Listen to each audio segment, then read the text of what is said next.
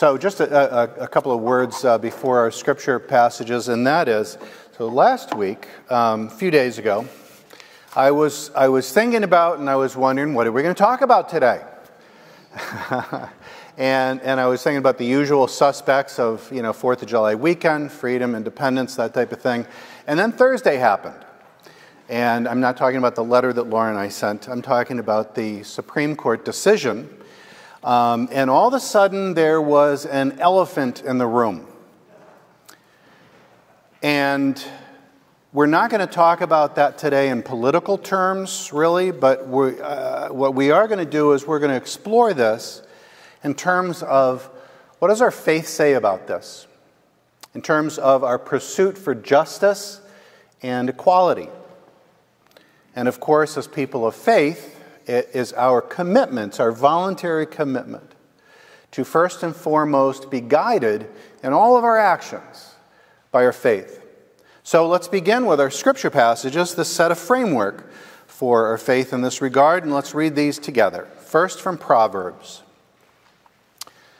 Speak up for those who cannot speak for themselves, for the rights of all who are destitute Speak up and judge fairly. Defend the rights of the poor and needy.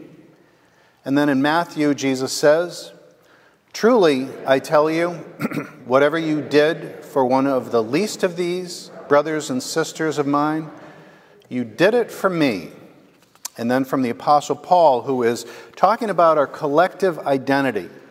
And he says, You are the body of Christ God has put the body together so that there should be no division in the body, but that its parts should have equal concern for each other. If one part suffers, every part suffers with it. If one part is honored, every part rejoices with it. And with that, may God bless our understanding and our living of this word truly of abundant life. All right. So, as human beings, we live within at least three different systems.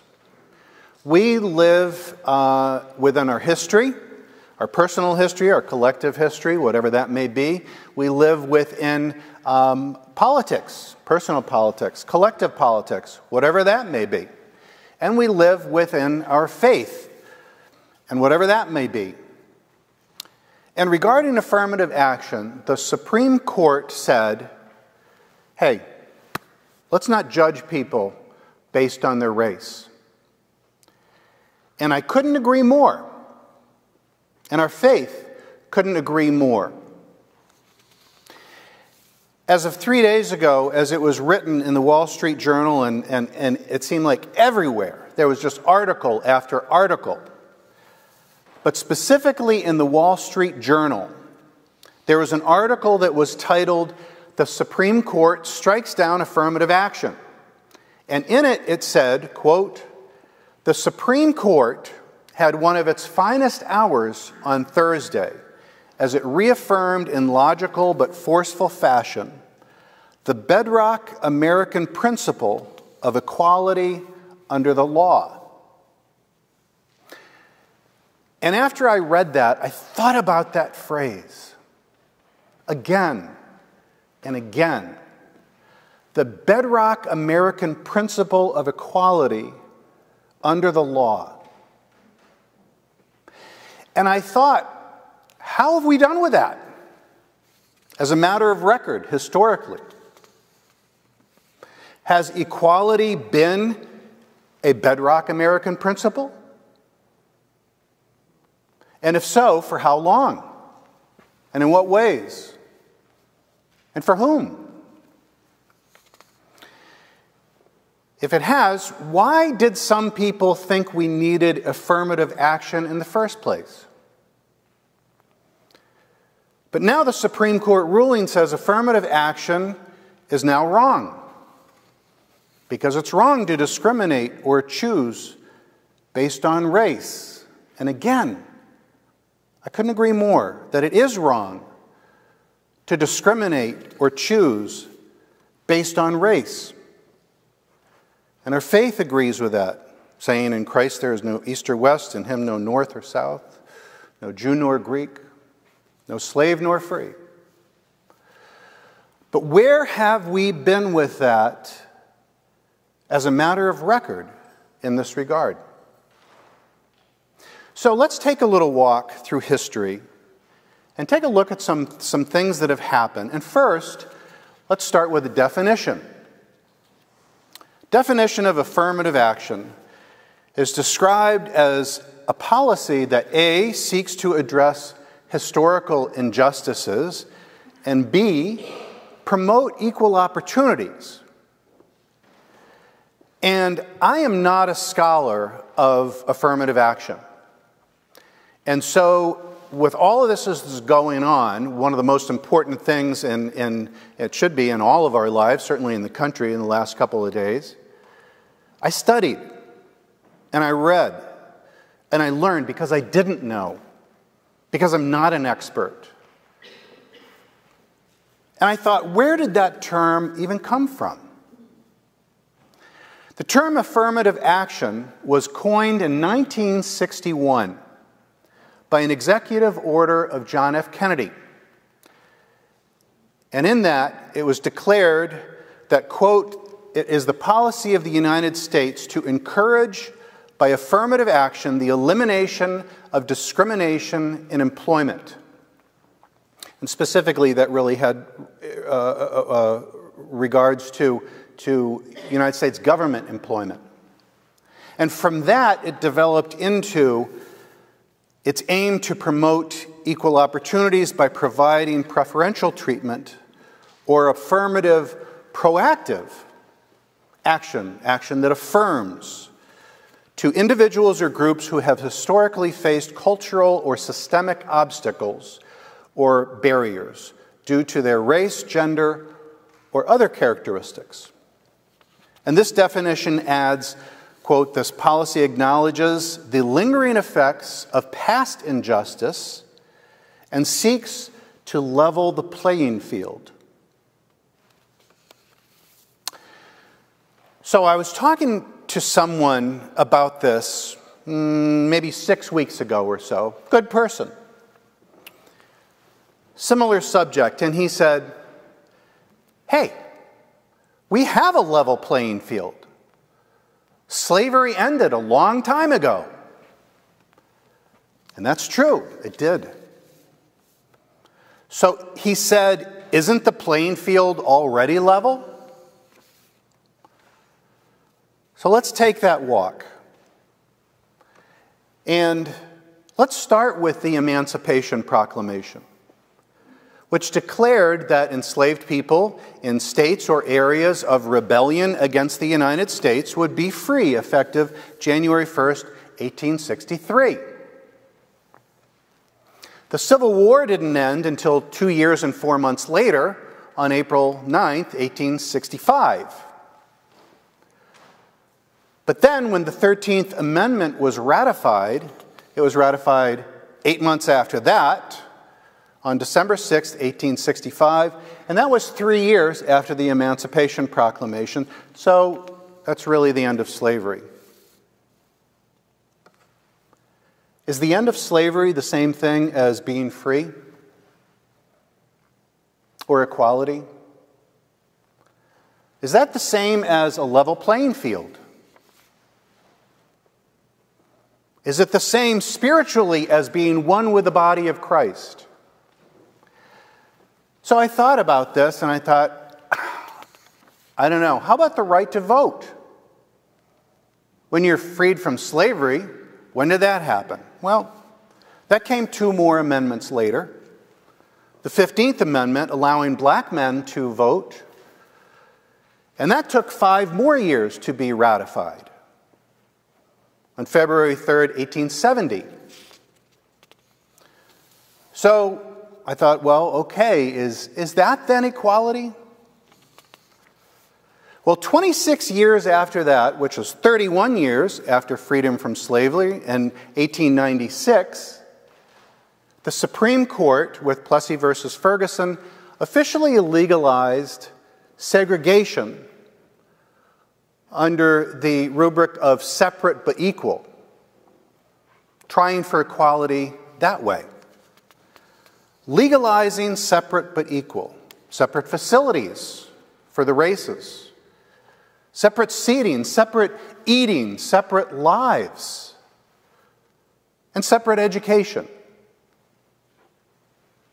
That was decided in 1896. That's a long time ago. But then, that held for the next 50 years.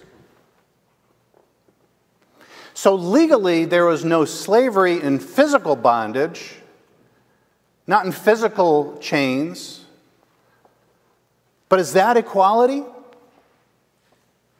For more than 50 years, the overwhelming majority of African American citizens of the United States were legally second class citizens. And that was under the Jim Crow segregation system. I've heard a lot about Jim Crow segregation system, but you know what? I'm probably not as smart as many of you because I didn't really know specifically what a lot of that involved. I heard it as a term, and kind of got the idea, so I checked into it. What were some of those Jim Crow laws?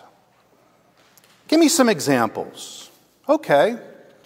In Kentucky, for example, one of the states of the Union in 1904, it was illegal, and in many other places, to maintain or operate any college or school or institution where persons of white and African American races were both allowed to attend. And the penalty for not following this law was a $1,000 fine. And the United States Supreme Court upheld that statute when it was challenged.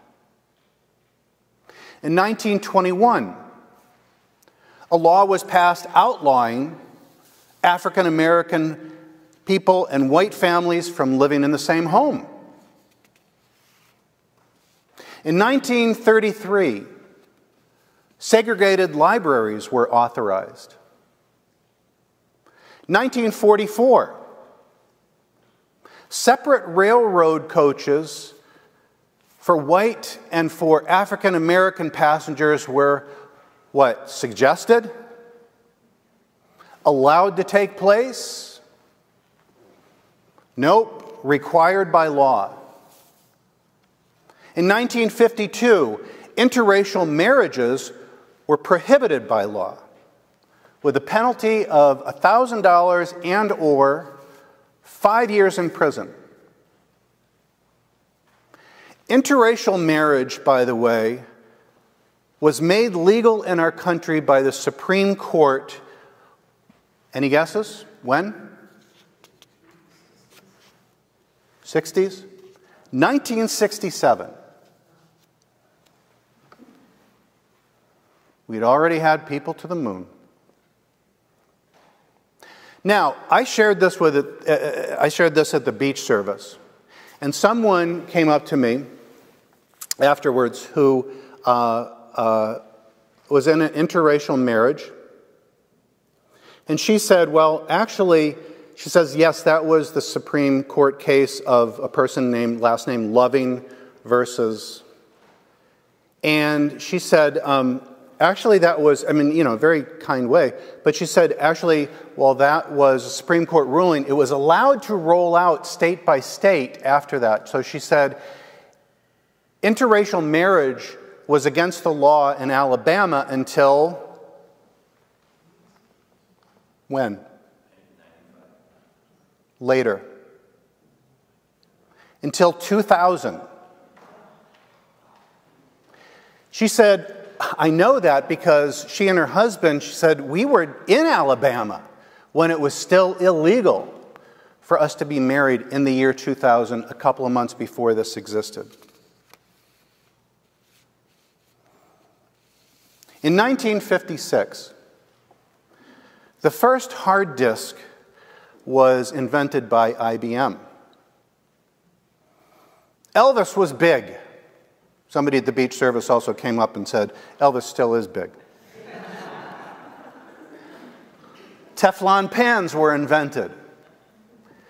And in 1956, a law provided that all persons, firms, or corporations were to create separate bathroom facilities for members of the white and African races employed by them or allowed to come into their business. In addition, separate rooms to eat in, as well as separate eating and drinking utensils, were allowed, were suggested.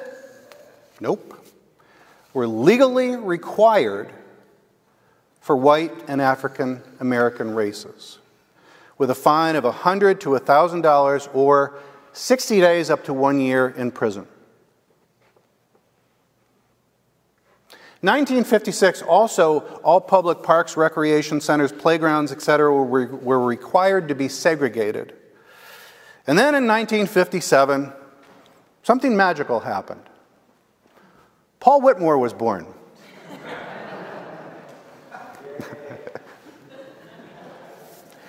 In 1960, I was three years old. And the races of all candidates were to be written on voting ballots. Physical slavery had ended. But was there yet equality? Either legally or in spiritual terms. And then we get to 1964. Now, 1964 is 101 years after the Emancipation Proclamation. And 101 years after the Emancipation Proclamation comes the Civil Rights Act. I was in the third grade. I was eight years old. Now, the year before this took place, I was in the second grade. And when I was in second grade, when I was in kindergarten, first grade, and second grade, discrimination was legal. Perfectly fine. And it was all I knew.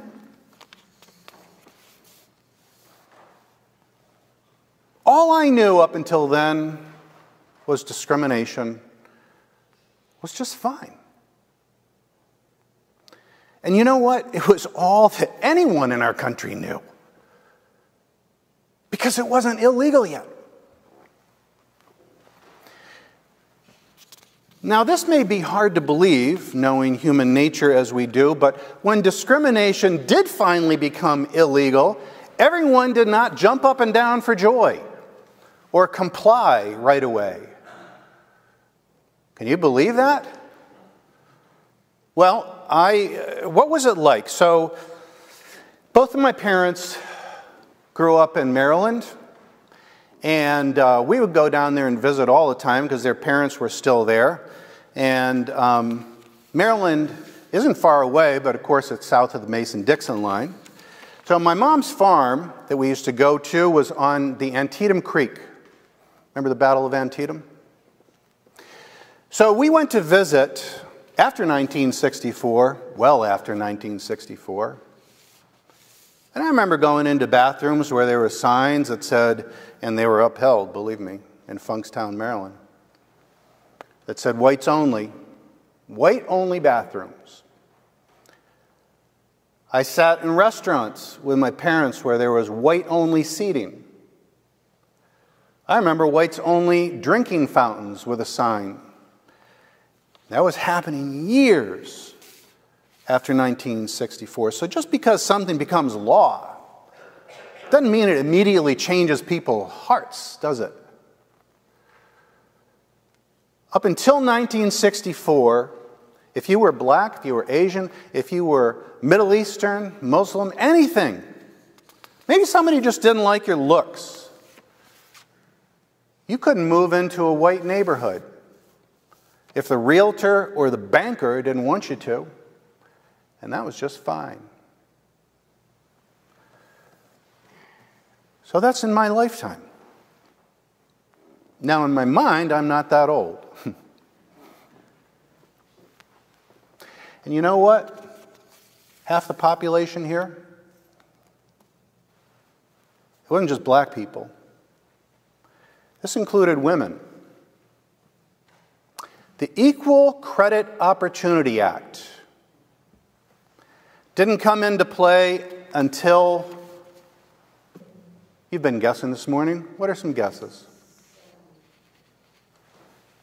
Did I, I think I heard it.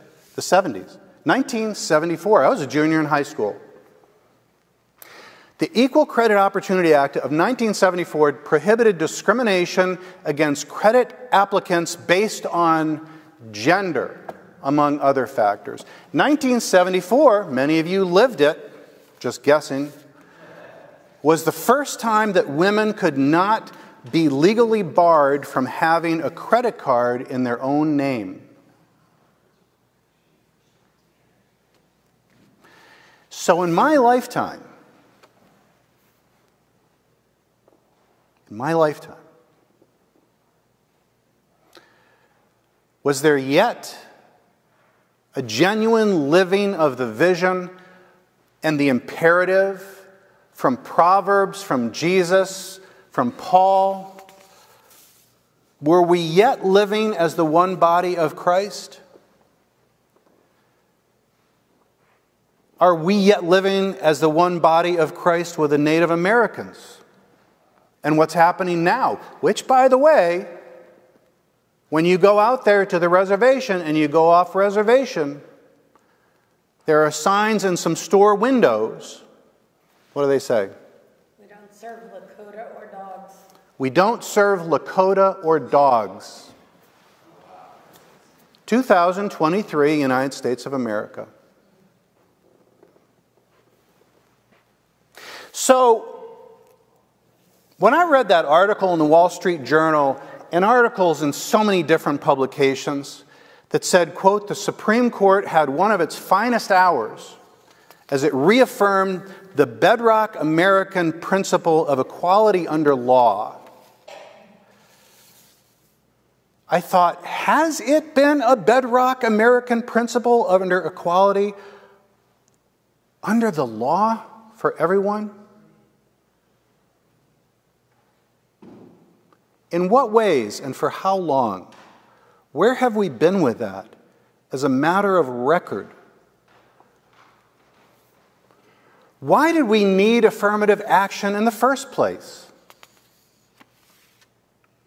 And is everything now right enough with those who have had generations of being legally discriminated against?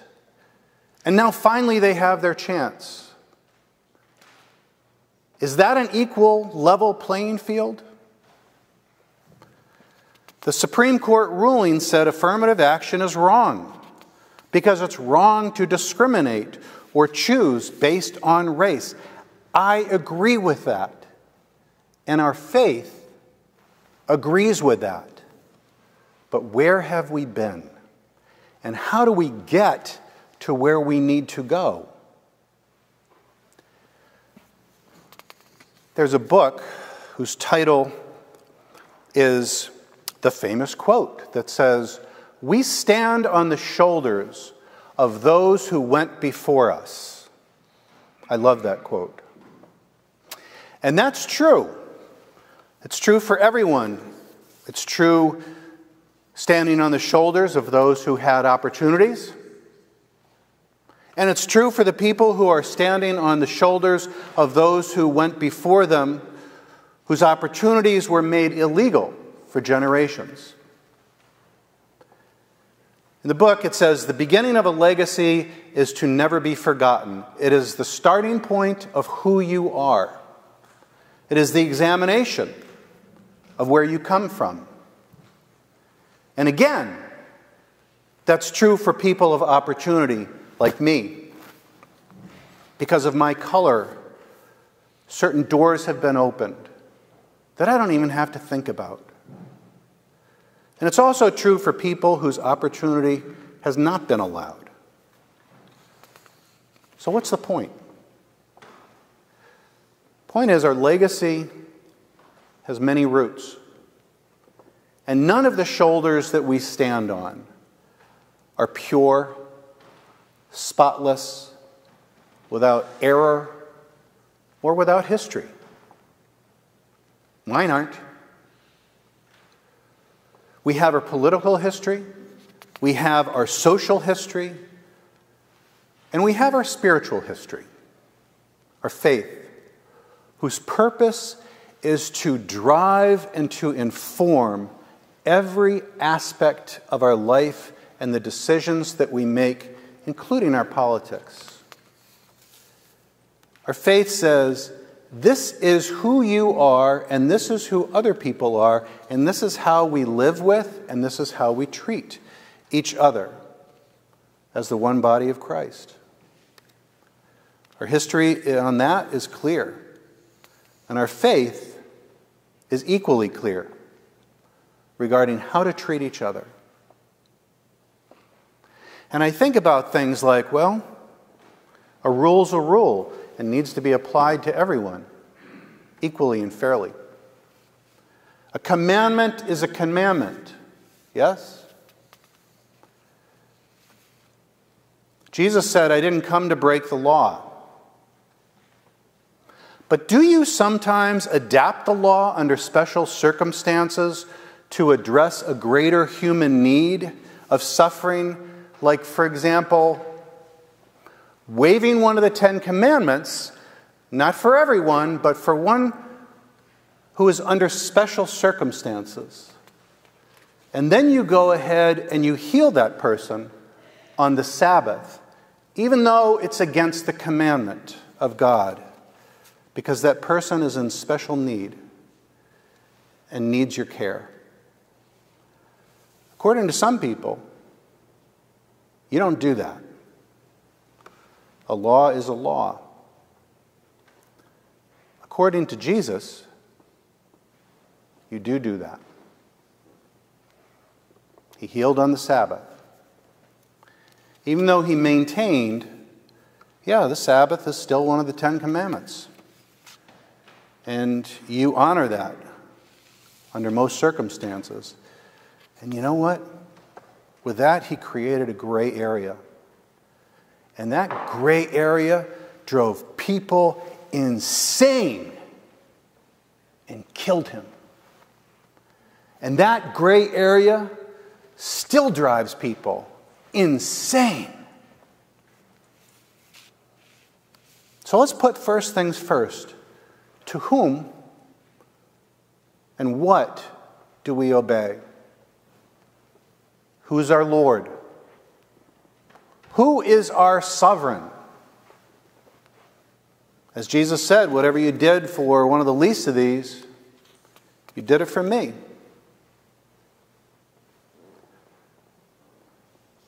And then he says, now let's act that way.